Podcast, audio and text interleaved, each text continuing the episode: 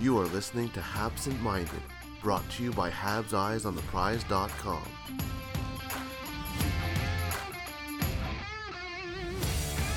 Hello and welcome to another episode of Absent Minded. We're joined here today by Jason Paul of Wave Intel. Yeah, it's, You're racking up followers quite a fast. yeah. No, it's been uh, it's been a, a really cool ride. I've only been on Twitter, I think maybe three or four years when I started developing my data tools, and uh, so it, I remember there was a big at the very beginning. Everyone started following me. Then there was a bit of a lull, and and because I think it's normal for people to want to get used to you and and you know figure out what you're all about. So now it's been fantastic. I've I've gone on a lot of podcasts. I've uh, uh, done stuff for the Athletic.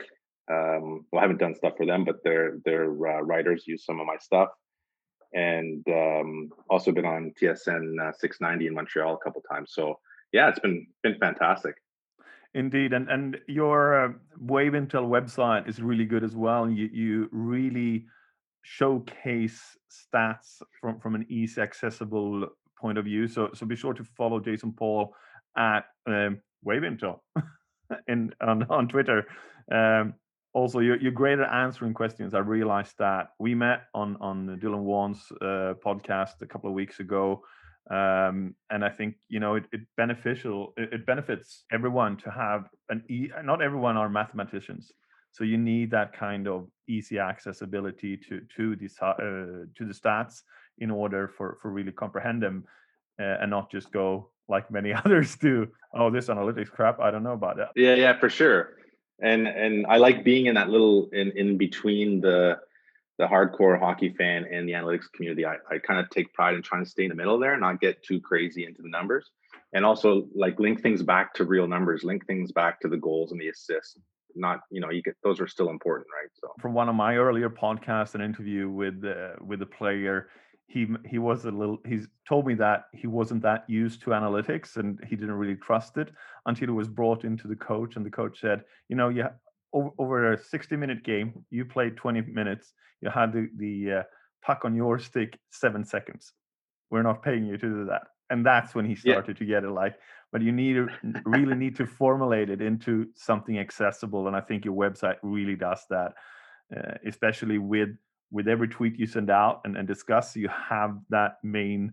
This is what you need to look for. This is what it means, and I think that brings a lot to the discussion. thanks, thank you very much. Uh, we're here though to to. I mean, like we have to start with it. It's like beating a dead horse. Yeah. but man, I went on Twitter last night and I said I'm really, really happy that that Montreal didn't get in on the Pierre Luc Dubois um, sweepstakes, or, or they were part of it, but they didn't win it. Um, and and I'm I'm still standing by that. Uh, I'm not sure. I mean, this is a sort of patch ready trade that we have to evaluate in a couple of years' time. But but what is your take on that trade? when I saw it, I was really surprised actually. I mean, because you know, 40, 50 goal scorers don't grow on trees. Um, but obviously there's stuff behind the scenes that we don't understand. Um, but also I think it really shows the value of a center, right? And and how valuable when you translate how valuable that like obviously there's a lot of value in that trade for him because he's a center. Um, on the analytics side, I thought uh, I thought it was interesting that the mainstream media were saying this guy's a two-way center. He's, you know, that kind of stuff. But the actual analytics don't say that. I don't know if you looked into that at all. I did I tweet it out. you for, uh, for doing that. yeah, yeah. I did tweet it. It's not to say he's not a, a great two-way uh, center and he's going to be that, but he hasn't. He wasn't really deployed that way um, last year. I'm just looking at last year's stats, and um, so it's hard to say is he really a two-way center if he's not taking those dirty minutes. You know, like a guy like Danault is uh, doing. He's not taking those draws uh, at a high rate in his defensive zone, and he's not being deployed. And he's being deployed more offensively, clearly, right? And he's also not matching up against the other team's elite players at the rate that you would expect, you know, a Patrice Bergeron or a, a Danault to do. So he hasn't done that. Doesn't mean he's not, but the the the body of work's not there to evaluate that. it's it's interesting. Um, in a way, we're, we're looking at that draft, and we have Laine, we have Pierre Luc Dubois that has been, you know, like they've traded places more or less right now, and and then obviously we have Puljujarvi at number four, and it's it's a lot of discussion about that draft, and f- for obvious reason. Who do you think like first now is the winner in this? Max, for sure. And somebody I saw somebody have have uh, Twitterverse is really good, and somebody tweeted that very quickly. And when Max Domi was traded, that was something I also tweeted out and, and sh- showed through the data as well a bit, which is how important Max Domi was to the Habs power play, even though the power play wasn't very good. So you could take it, you could take it either way. But the fact was he had huge minutes. His first assist rate on the power play was fantastic in the league. So yeah, he should be matching up with Laine, and it, it should be really good. Who wins the trade? That flat out question is I I don't know. Like you, Patrik Laine. Those players don't grow on trees, right? Don't you remember Ovechkin? There was a time when Ovechkin you know, he was losing out in the first round of the playoffs, and the media would say, "Oh, maybe we should get rid of this guy." And like, are you crazy? Of course, you don't get rid of a guy like that. Especially you work with when you have Backstrom delivering the the passes. Exactly. Yeah. And I I- mean, like I, I- I remember Laine, and Laine has always been a favorite of mine. And and I remember those playoffs in Liiga where I mean, like it, it was incredible to watch him. Uh, he would have scored on anything. You could give him the puck wherever on the ice, and he would have put it in the net. And we're not going to beat the dead horse on, on this trade. I'm just happy Mhm. that the playoffs showed the, the potential in in the centers that Montreal had, and then with the emergence of Evans, I think Bergevin just called to check, and when they said we want Romanov or Suzuki, he just hung up. Yeah, for sure. For sure. I mean, the timing is brutal. Like 18 months ago, they would have been all over Yeah. for this. They would have been all over trying to get this trade. And they probably would have traded maybe not Kotkaniemi at that time, but uh Suzuki for sure. They would have traded him. Yeah, thank, so- thank goodness. Thank goodness that did not happen. I, you know me, I'm a huge Suzuki fan. This kid is, I mean, now you have TSN and, and the broadcaster saying this guy looks like Bergeron. And, and so now when the mainstream's saying that, uh, you don't trade a guy like that. ah, and, well, and so many le- on so many levels. I mean, I, I- don't want to get too too deep into this, but I think Montreal and Bergevin they're following a really good kind of theory for the team, which is it has to be a bit of defense here. It has to be a defensive structure, sharing the load, so that you don't have guys scoring. Like that's actually probably not a good thing to have a 110 point player or a, a 50 goal scorer because you're going to pay him 11 million, 12 million dollars. I much prefer Kotkaniemi to be like a Barkov style 60, 70 points, but just an absolute beast. And, Yeah. and a and a 200 foot player. I way prefer that and, than, and a, than especially a especially as we have seen, and we can move on into that subject a little bit. The, the start of the season, where it's tough for top-heavy teams to match up against a team that has four lines. yeah. Y- Mon- you- It- you- okay, and and we have seen that with Claude Julien. He just keeps rolling. Yeah. It's it's i- i- okay. They put this guy out. It doesn't matter because my line is so good that I have out there anyway, so we don't have to match it. Yeah, there, there was I was trying to find this somewhere. I read something somewhere many years ago, and it was about hockey. It was about the theory that it is much better to have, you know, uh, a full lineup of six out of ten players rather than having a top heavy. And it's just simple math. I mean, if you're if your fourth line is ten percent better than the other team's fourth line, you're gonna it's gonna impact the game just as much as your top guy being five percent better than their other top guy. You know? Yeah, and especially when it's ten percent on the fourth line. Yeah, exactly. That's where the big difference comes on. Is it comes out further down the lineup, and then obviously, as we saw with with Vancouver and when Elias Pettersson struggles, it's only one line that is out there. It's not you don't have those two that you can roll two two times, and we saw it with the Edmonton series as well. And it's it's it's really really interesting, and no one would have predicted this start with with six games uh, away and and have not having lost in re- in relegation yet. Yeah, they uh they could easily be six and all, right? Yeah, and Easily. still they're still there on top of the table. Yeah. Fantastic. Yeah, and and I think it's even more important in such a short season where you can't start slow and you, I was a bit worried that um, about the starts for some players, right? Like including Edmundson um, and even Drouin and and Kotkaniemi. And I think that the two things having the depth has the depth and the skill of the depth um, has made them win these games. But now you can just see everyone's having fun. There's no, it doesn't look like there's a lot of pressure on one player or one line, and that just makes it easier for everyone. So everyone's looser, and there's less stress. And then when you win like this, and you get seven goals and five goals, it's it's it just makes everyone feel better. The start is very important in such a short season.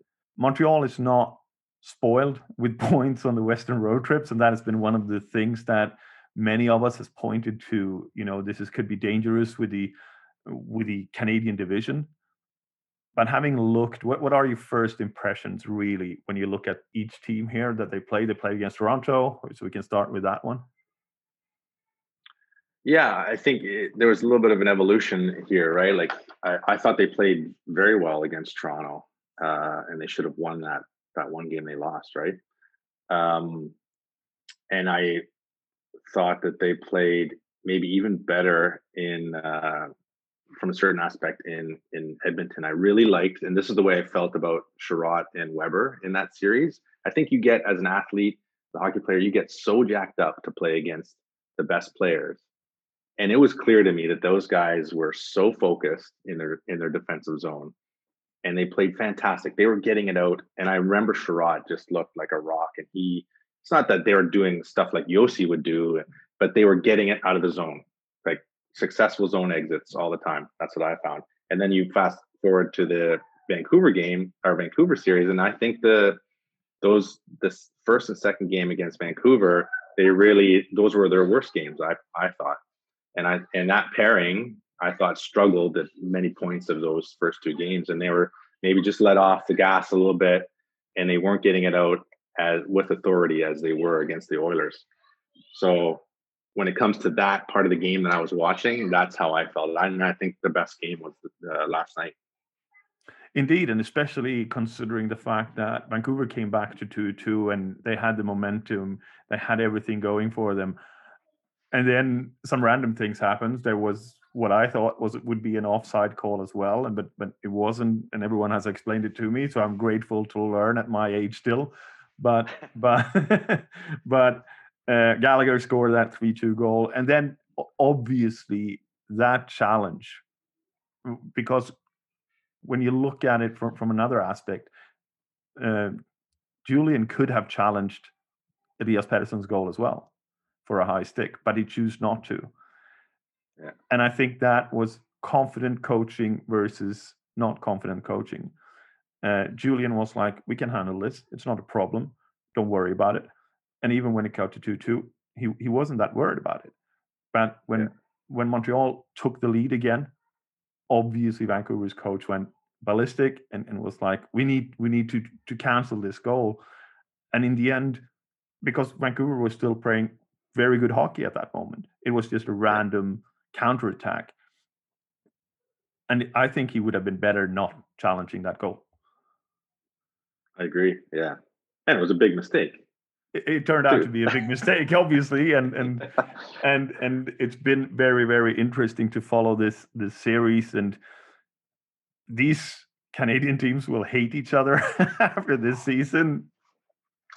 I think it's this is fantastic. I love this format and as a as some as an analyst like you uh, from a statistics point of view as well it's it is it's almost like a controlled uh, experiment right you hear that a lot in in, uh, in epidemiologists with, uh, with epidemiologists and uh, and and stats and so you can take three games and they're on the road too right so you're not it's not as if it's a home at home either which is different because you deploy your players differently so this is three games in a row where vancouver had home ice advantage and we get to see exactly the same thing every game and how they adjust. So I I absolutely loved it.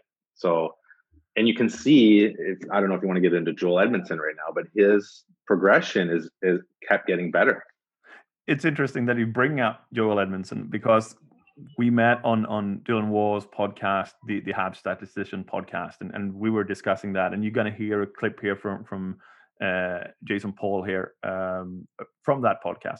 I think this is a a uh, scouting kind of gem here. Like obviously they think this guy's got something, and there's there's business, there's intel there. The fact that a lot of people are saying that he just didn't fit in the system in Carolina, and that he fit in the system in St. Louis, and maybe they saw what they liked there.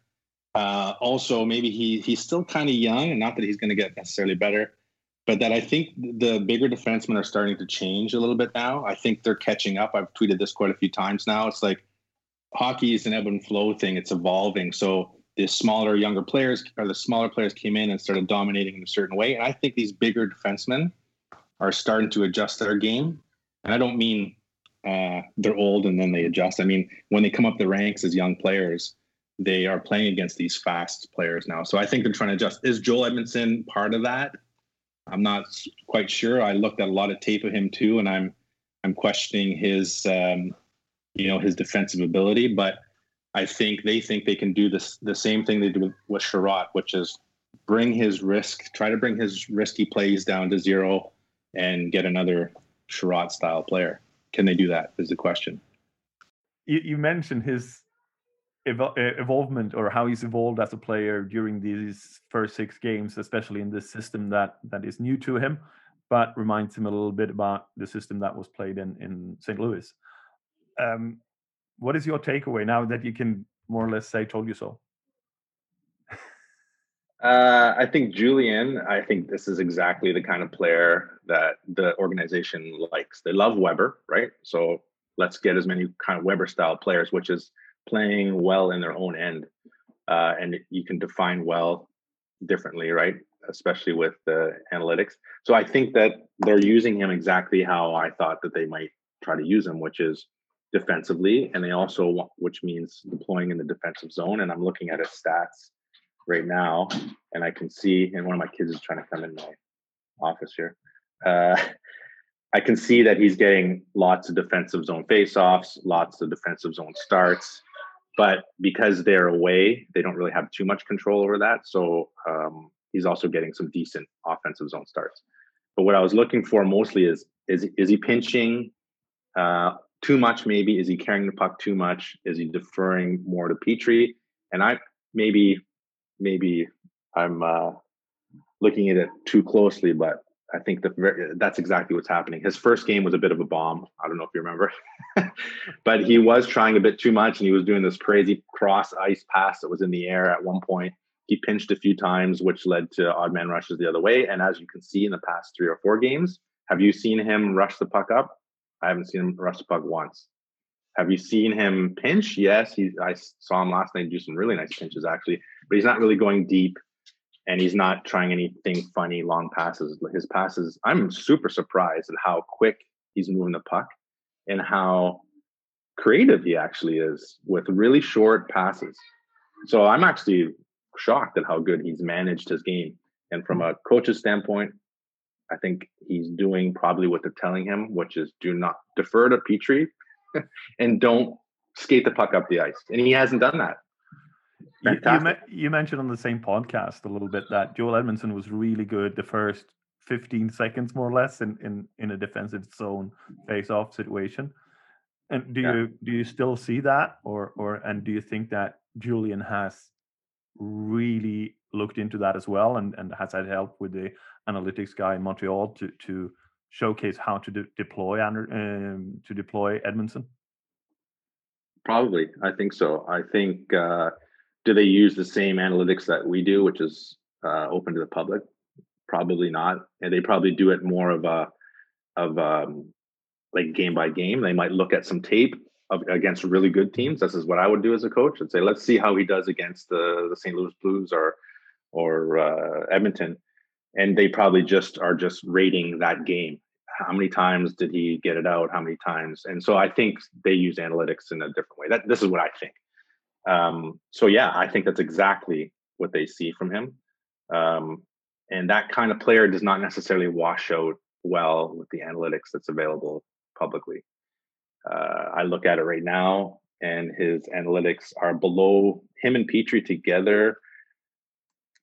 Um, their shot metrics are below 50, 50, right? So it means the other team is carrying carrying the play a bit. That's what the data shows, but um, they're getting a little bit more difficult um, ice time than Romanov and Kulak, and they're definitely getting the defensive zone starts more than Romanov and Kulak, for example. So they're taking that that brunt a bit. So yeah, I, I'm I see he's clearing the puck fairly nicely.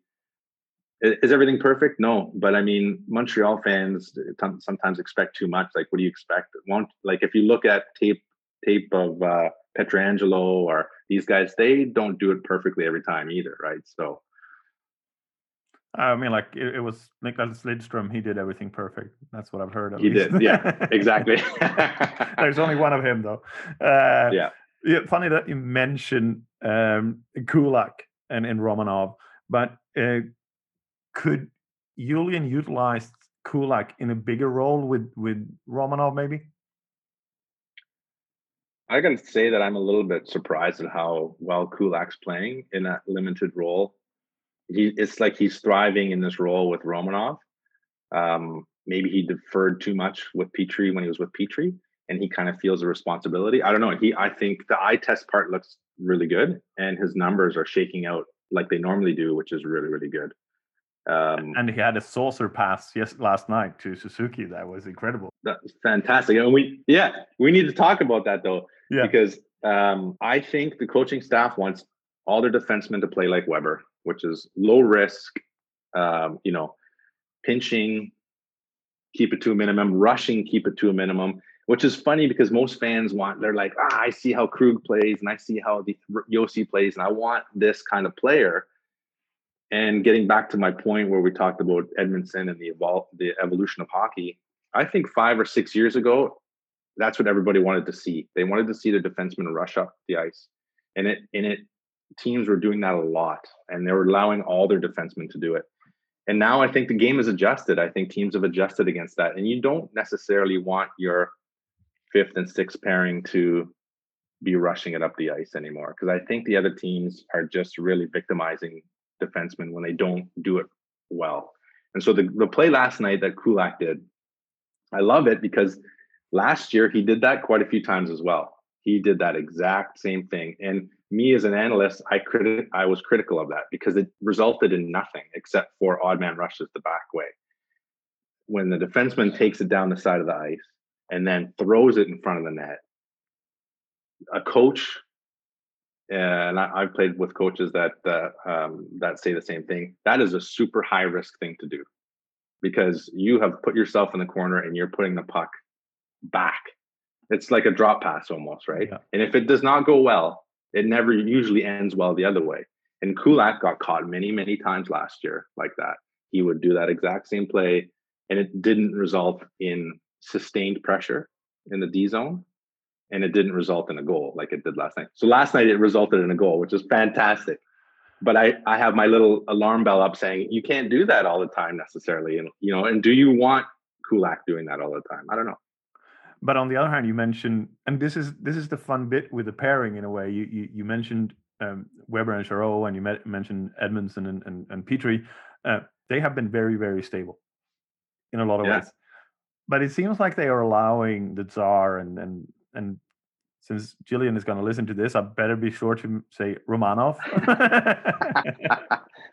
but but uh, they allow him the leeway to pinch because he pinches a lot and it's not always successful but he gets away with it and and he seems to when we see defenders coming into Montreal they've been as you say you we want mold you after Weber. But they're not doing that to Romanov. They they, they, no, they are I, giving him he is his own kind of player and we're going to let you play that way. Yeah but don't you think it's a it's a luxury because of their depth and because they're winning? Do you think do you think this if they were playing like they did last year, there's two end results, I think. Uh, Romanov could be the god because he's able to do this kind of stuff, or he's going to be the goat because he's making errors and it's a zero-zero game or a one-one game.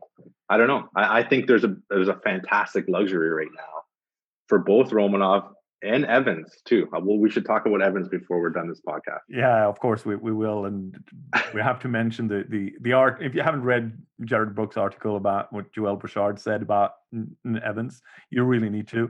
Uh, so, so do that uh, while you're listening to us now, because we're going to talk a little bit more about the Tsar. But but because obviously I have to.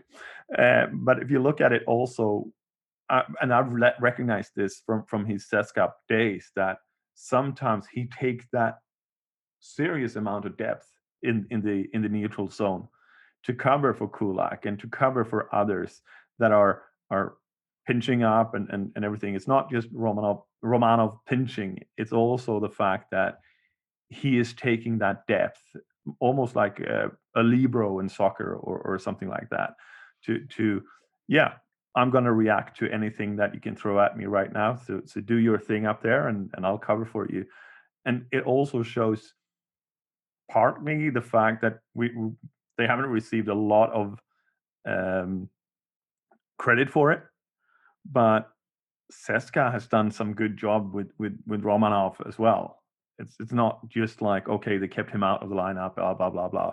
It's also the fact that he has developed under Nikitin's tutelage and and obviously since with his granddad's help as well. But he, even I, that was very very high on Romanov, was didn't think he would play this well. Yeah, me neither. And I, I had probably different expectations than you did. And uh, I think the speed in in the physical, eh, you know, he's he's he's a pro, right? And Kulak even looks bigger and stronger. So if that's the the sixth or the fifth, sixth pairing, fifth, sixth defenseman, that I mean, they are looking very, very good. You could easily say that on on on most teams that that could conceivably be the the third, fourth, right? Indeed, indeed, it, it could be. Uh, so, and I think really that brings us into to we, we touched on the subject a little bit, but they really roll four lines. It's it's incredible how they really go through the motions, and the luxury is, as as we've mentioned before on this podcast, that you have the taxi squad with with really good players that are bought into the system. You have um, the, the set pieces that you already had. And then obviously you had that surprising guy that no one really thought would make it in the long run. And Jake Evans has been amazing. Yeah, I I I agree with the cat with with an asterisk. Uh because I I don't know like it's so easy to be positive because they've done so well uh, in the standings and that kind of stuff. So I'll, I'll put my critical hat on a little bit here. Um, I want to what I'm seeing on the ice, I I really like. Like he is way better than I thought, and he seems really comfortable. Like this last game, uh, some of the passes he's made, the quick shots he's made, like I'm really surprised, and I really want the Habs to keep going with him to so that he becomes better and he learns and he'll he'll be better on the faceoffs and all that kind of stuff.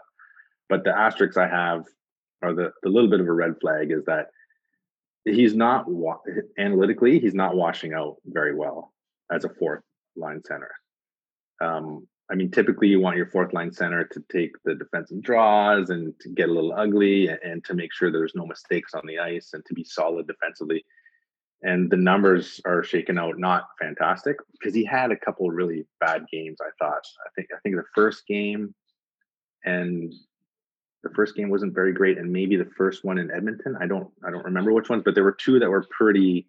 He really struggled um, with the face-offs and getting out of his end. And yeah, I, I, when I watch the game, I see this again, and it doesn't really. Again, it goes to the depth, like you said. The players covering from. He's playing with the vets, so they're really helping out.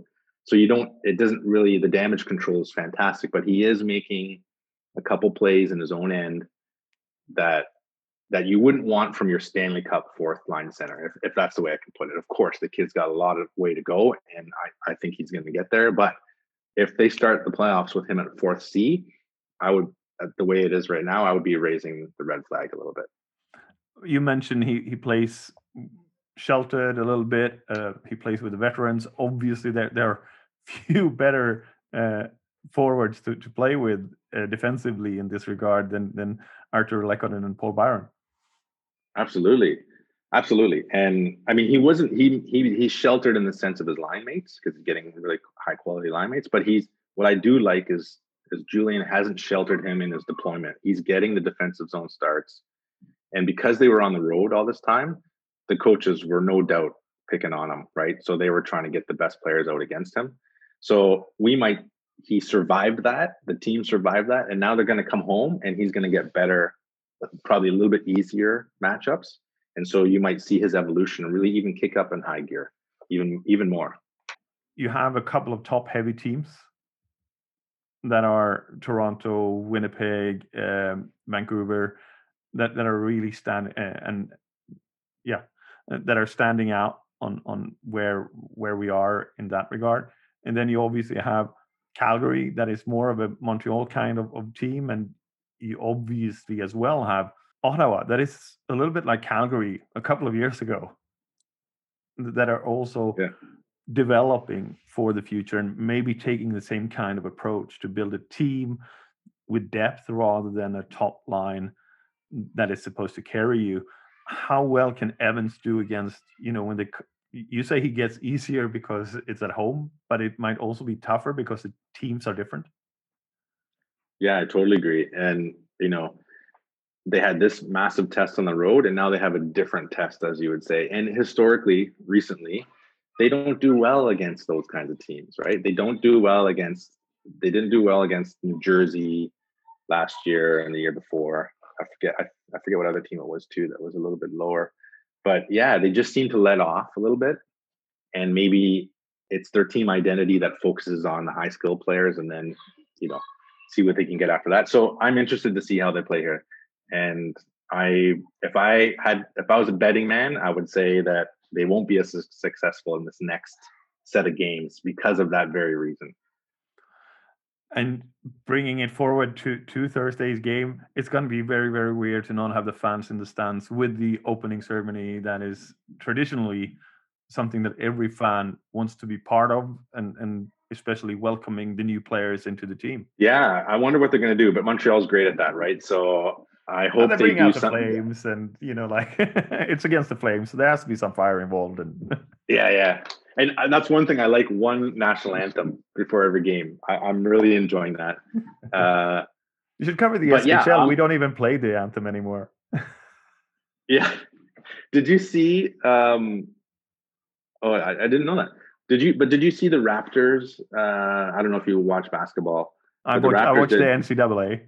I don't watch the NBA. Okay, but they did this really cool opening thing for their playoffs where they had videos of their family introducing the players. I hope Montreal, maybe not that is that might not be appropriate right now, but hopefully they do something interesting. It'd be good. What has shown in the analytics department when you compare Josh Anderson to his time with Columbus Blue Jackets to what you've seen in those limited and, and small sample size that he has with Montreal? I haven't really. Uh thought about that. looked up the uh, no, I can look it up, but I, I haven't looked at it yet because funnily enough, there's so many great things going on with the team that I that's one of the ones that I've only been doing the eye test with, uh, Josh Anderson.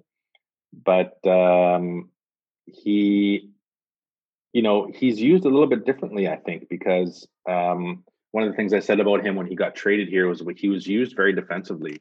He was deployed defensively there in Columbus, which was fantastic. He was on for a lot of the the um, when they were leading, one minute left in the game, kind of thing. Big body, strong on the puck, right? Fast, chase down the pucks. And because Montreal's so deep, it's kind of interesting that they're they don't really have to do that. They have so many great players, and def- and on the PK as well. I thought that they would put Anderson on the PK.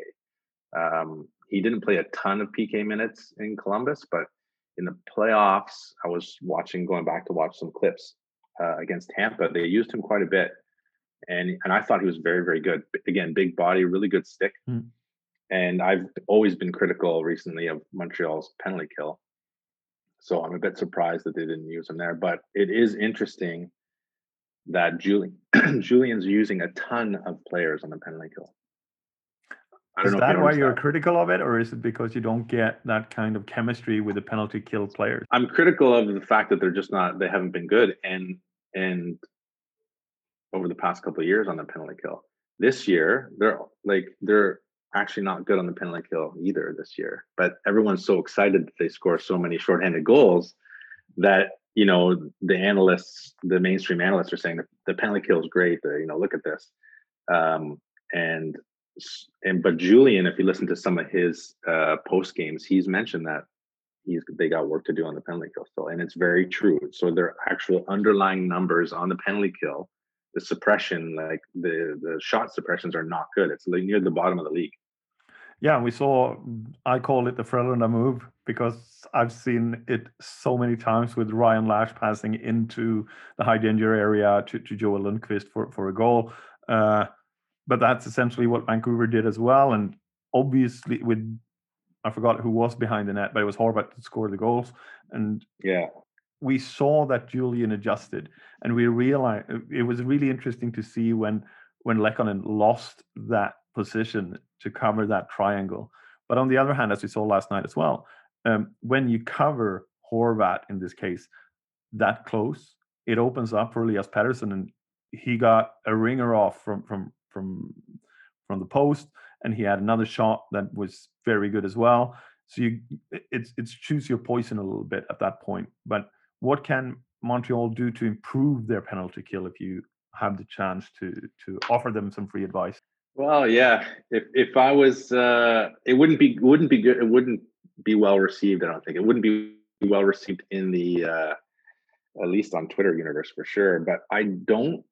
I'm not huge fan of of uh, Danault and Lehkonen on a penalty kill. I just I, I respect those two players as such strong five on five players, but I just don't. I think that they could do. They should switch it up and maybe even take the, both those guys off. At least Danault, take him off, and allow his line to come on right after the penalty kill. Because I've looked into the data and it shows that that line absolutely destroys inferior competition. So they're matched up against the team's best lines and they do well against them, but they, they actually destroy inferior competition. They never get a chance to to play against, not never, but they don't get as much of a chance to play against that, that kind of competition. So after a power the other team's power play, when they use all their best players, who's coming out on the next shift? Right? It's the third or fourth me. line. Yeah, it's me and you. and you, you put Danault's line out after that, you you're you're gonna get regain the momentum. So but they normally don't put Danault's line out because he's been penalty killing. I shouldn't say they don't normally, but they should have him fresh and ready for after the penalty kill, in my opinion. So Bergeron, just just uh, any Habs fans listening to this podcast, that's the evolution of Bergeron, Bergeron as well. When he first came in the league, defensive deployment, played a lot of penalty kill, and then he just became too good, too valuable in other situations that they got him out of there. And you could definitely say that about Danault. He's just so valuable five on five. I'd much rather see two more minutes five on five of him than two minutes on the penalty kill. So Danault against Anderson. Yeah, or I mean, I'm a massive fan of Suzuki. Uh, I think he's a great penalty killer. But the the way the data washes out, and again, it's only publicly available data, so you know, take it for what you want. But Armia has been consistently one of the best penalty killers in the NHL, not just on the team. And um, Byron has been a very strong penalty killer for them.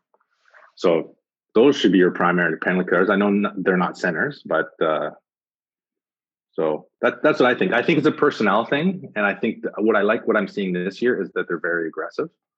So keep being aggressive. Evans looks like a, a beauty, uh, penalty killer, and yeah, keep being aggressive. Take those two guys off.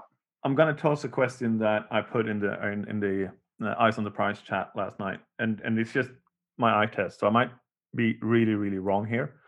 Uh, Never. Of course I am. I'm, I'm, I'm, I'm, right once in a blue moon. Ask uh, Mrs. Seb over there. But but if you if you consider it, it, it seems to me that Danault is being taken off the the the face off by the refs quite a lot, and it already gives you that someone else on that line takes the the, the face off in yeah. some ways, do you really need him for the defensive zone face off on the penalty kill then? Yeah, I don't. Yeah, I mean, the problem is they don't really have. Yeah, so I haven't accounted that, and if you're seeing that, that's that's very interesting. Um, but I think that I do think the draw is important. So that's probably the struggle that that they would have the coaching staff? Why would you take the best, one of the best face-off guys in the league off of a penalty kill? It does seem ridiculous. I mean, like, and that's if you win the face-off, you you killed at least twenty seconds of the power play. Yeah, yeah. So, so you know what I'm saying is probably not realistic. We'll give it half a year, and Evans is there to win all those face-offs. Yeah, yeah, yeah, for sure. But the point being that if you're if the best face-off guy is winning the draws, his numbers are still not washing out well. I think that that's the point, right? And that's what analytics people would tell you. They'd say, okay, so he wins the draws, but why are his numbers not coming out as well as someone like Edmund or uh, Armia or some of these other players across the league? Very, very interesting. Uh, we're here with uh, Jason Paul of Wave Intel. Please follow him on, on Twitter so you can argue with his stats. And, and yeah. mostly, I, I don't argue the stats because uh, I'm not the kind of person that is, is really into it. But I really like your your website for the easy accessible and and the, the how you explain everything for someone that isn't a nerd. Uh, something that I know coaches has mentioned to me in, in many different ways that the big problem for for coaches is to get old school players to understand the the data. Um, do you feel a little bit like that on the Twitter sphere as well? Yeah, yeah, I yeah, I do, and and uh, this is an inter- interesting topic on its own, which is I've I've been on Twitter for quite a while. I, I would say seventy percent of my followers are Habs fans, but I have quite a few followers across the league, and I would say the fewest I, the fewest questions I get are from Habs fans. They're more I get more questions and more openness, and um, it, from other markets like Vegas. Uh, and I was thinking to myself, um, the Predators, Nashville, and I was thinking, why? Why is this? Is it because these are new teams and they're maybe their fans are you know new and they're they're okay with asking? Um, but also New Jersey and the Islanders, some of these older teams, fans base come and ask the questions as well. So I just find maybe we have a bit too much pride in in uh, in the Montreal sphere, and uh, instead of you you know maybe too embarrassed, people are too embarrassed to ask questions, but I, I want to be open and I and I want people to ask questions and we're both here we're all here trying to figure it out. There's no right or wrong answer. This is just numbers that can maybe help the eye test and figure things out. It's not right. It's not wrong. It's just just exploring exploring and, the and, space. And as as a teacher, I have to say you, you need to learn a new thing every day. So go in yeah. there, search for for the data, ask the questions, make sure you understand it, ask another question if you don't and and follow that up and, and create your own thought process and, and build your own argument strong rather than just you know I've, I've been watching this for 25 years and i know everything yeah we all know everything that we've done for 25 years but we can always improve and exactly. look at it when one of my favorite stories is that when everyone was uh, beating up on boris becker and this shows how old i am uh, for his footwork he actually started taking ballet lessons to improve that little extra percentage and and get that footwork working.